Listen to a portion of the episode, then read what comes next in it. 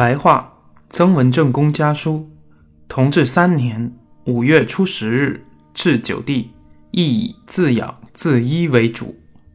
元帝左右，后安到安徽，坚决要辞督办这个位子。他去不去江西，我不能代他主持。至于剧奏，那要他亲自陈奏，我绝不能代他辞职。后帅准备在这里办折。拜书旨，仍旧回金陵水营。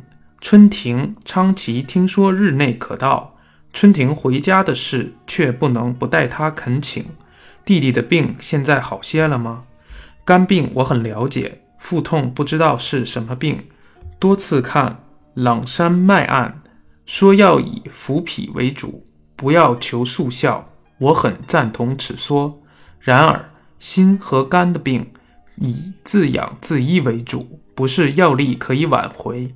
今天偶尔从裱画店经过，看见弟弟所写对联，光彩焕发，精力好像很充沛。如果能认真调养，不过于焦急，一定可以慢慢复原。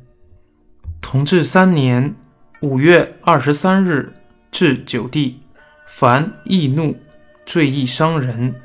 元帝左右。内急外症，果然好了几分吗？凡属抑郁发怒，最伤身体。我有过错，弟弟尽可一一直说。